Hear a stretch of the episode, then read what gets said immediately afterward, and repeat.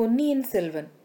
கல்கியின் இந்த அரிய கலைப்படைப்பை நாம் வாசிப்பதற்கு முன்னால் இந்த கதை நிகழ்ந்த கால பின்னணி குறித்து நாம் தெரிந்து கொள்வது மிகவும் அவசியம். இன்றைக்கு சுமார் ஆயிரம் ஆண்டுகளுக்கு முன்னால் கிபி தொள்ளாயிரத்தி அறுபத்தி ஒன்பதாம் ஆண்டில் பராந்தக சுந்தர சோழ மன்னர் தென்னாட்டில் இணையில்லாத ஒரு சக்கரவர்த்தியாக விளங்கி வந்தார். கதை நடக்கும் காலத்துக்கு பனிரெண்டு ஆண்டுகளுக்கு முன்பு இவர் சிங்காசனம் ஏறினார். சென்ற நூற்றாண்டுகளாக சோழர்களின் கை நாளுக்கு நாள் வலுத்து வந்தது. சோழ சாம்ராஜ்யம் நாலா திசையிலும் பரவி வந்தது.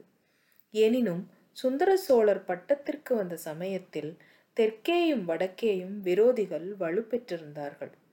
சுந்தர சோழருக்கு முன்னால் ஆட்சி புரிந்த கண்டராதித்தர் சிவபக்தியில் திளைத்து சிவஞான கண்டராதித்தர் என்று புகழ் பெற்றார். அவர் ராஜ்ய விஸ்தரிப்பில் அவ்வளவாக சிரத்தை கொள்ளவில்லை. கண்டராதித்தருக்கு பிறகு பட்டத்திற்கு வந்த அவருடைய சகோதரர் அறிஞர் ஓராண்டு காலம்தான் சிம்மாசனத்தில் இருந்தார். அவர் தொண்டை நாட்டில் உள்ள ஆற்றூரில் துஞ்சிய பின்னர் அவருடைய புதல்வர் பராந்தக சுந்தர சோழர் தஞ்சை சிம்மாசனம் ஏறினார். பேரரசர் ஒருவருக்கு இருக்க வேண்டிய எல்லா சிறப்பு அம்சங்களும் சுந்தர சோழ சக்கரவர்த்தியிடம் பொருந்தியிருந்தன. போராற்றல் மிக்க சுந்தர சோழர் தன் ஆட்சியின் ஆரம்பத்திலேயே தென் திசைக்கு படையெடுத்து சென்றார். சேவூர் என்னும் இடத்தில் சோழ சைனத்துக்கும் பாண்டிய சைனத்துக்கும் பெரும் போர் நடைபெற்றது. அச்சமயம் மதுரை மன்னனாயிருந்த வீரபாண்டியனுக்கு துணை செய்வதற்காக சிங்கள நாட்டு அரசன் மகிதன் ஒரு பெரிய சேனையை அனுப்பியிருந்தான். சோழர்களின் மாபெரும் வீர சயனம் பாண்டியர்களுடைய சேனையையும் சிங்கள நாட்டு படையையும் சேவூரில் முறியடித்தது. பாண்டியன் படையிழந்து முடியிழந்து துணை இழந்து உயிரை மற்றும் காப்பாற்றிக் கொண்டு போர்க்களத்திலிருந்து ஓடி தப்பித்தான்.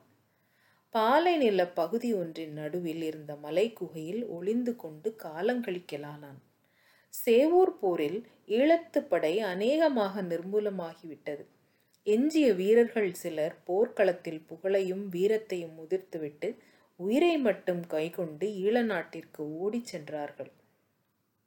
இவ்விதம் பாண்டியர்களுக்கும் சோழர்களுக்கும் நடக்கும் போர்களில் சிங்கள மன்னர்கள் தலையிட்டு பாண்டியருக்கு உதவிப்படை படை அனுப்புவது சில காலமாக வழக்கமாயிருந்தது. இந்த வழக்கத்தை அடியோடு ஒழித்துவிட சுந்தர சோழ சக்கரவர்த்தி விரும்பினார். ஆகையால் சோழசயனம் ஒன்றை இலங்கைக்கு அனுப்பி சிங்கள மன்னர்களுக்கு புத்தி கற்பிக்க எண்ணினார். கொடும்பாளூர் சிற்றரசர் குடும்பத்தைச் சேர்ந்த பராந்தகன் சிறிய வேளான் என்னும் தளபதியின் தலைமையில் ஒரு பெரும் படையை சிங்களத்திற்கு அனுப்பினார். ஆனால் சோழர் படை சிங்களத்துக்கு ஒரே தடவையில் போய் சேரவில்லை. அதற்கு தேவையான கப்பல் வசதிகள் இல்லை. முதல் தடவை சென்ற சேனை முன் யோசனையின்றி துணிந்து முன்னேறத் தொடங்கியது. மகிதராஜனுடைய தளபதி சேனா என்பவனின் தலைமையில் சிங்களப்படை எதிர்பாராத விதத்தில் வந்து சோழப்படையின் பெரும் பகுதியை வளைத்து கொண்டது. பயங்கரமான பெரும் போர் நடைபெற்றது. இதில் சோழ சேனாதிபதியான பராந்தகன் சிறிய வேளான் தன் வீரப்புகழை நிலைநிறுத்திவிட்டு இன்னுயிரை துறந்தான். ஈழத்துப்பட்ட பராந்தகன் சிறிய வேளான் என்று சரித்திர கல்வெட்டுகளில் பெயர் பெற்றான். இந்த செய்தியானது பாலைவனத்தில் மலை குகையில் ஒளிந்து கொண்டிருந்த வீரபாண்டியனுக்கு எட்டியதும் அம்மன்னன் மீண்டும் துணிவு கொண்டு வெளிவந்தான். மறுபடியும் பெருஞ்சேனை திரட்டி போரிட்டான்.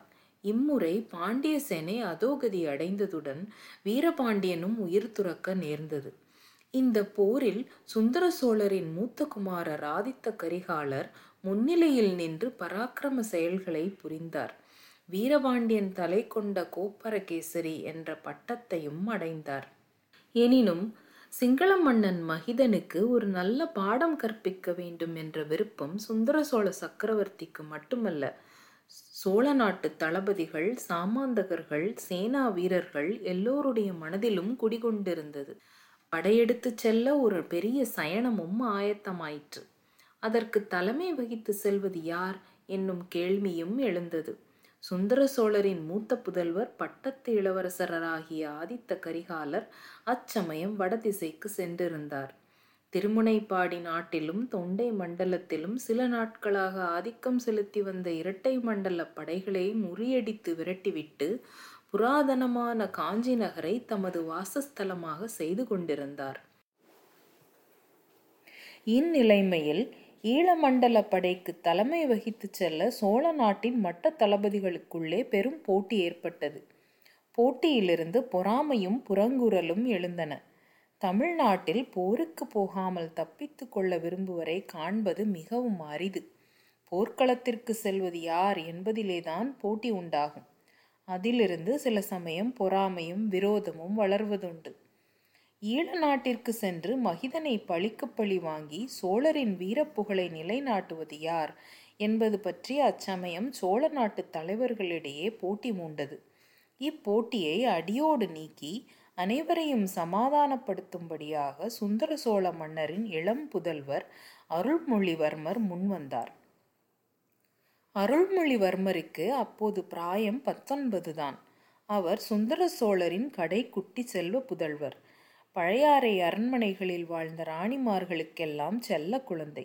சோழ நாட்டிற்கே அவர் செல்ல பிள்ளை. சுந்தர சோழ மன்னர் நல்ல அழகிய தோற்றம் வாய்ந்தவர்.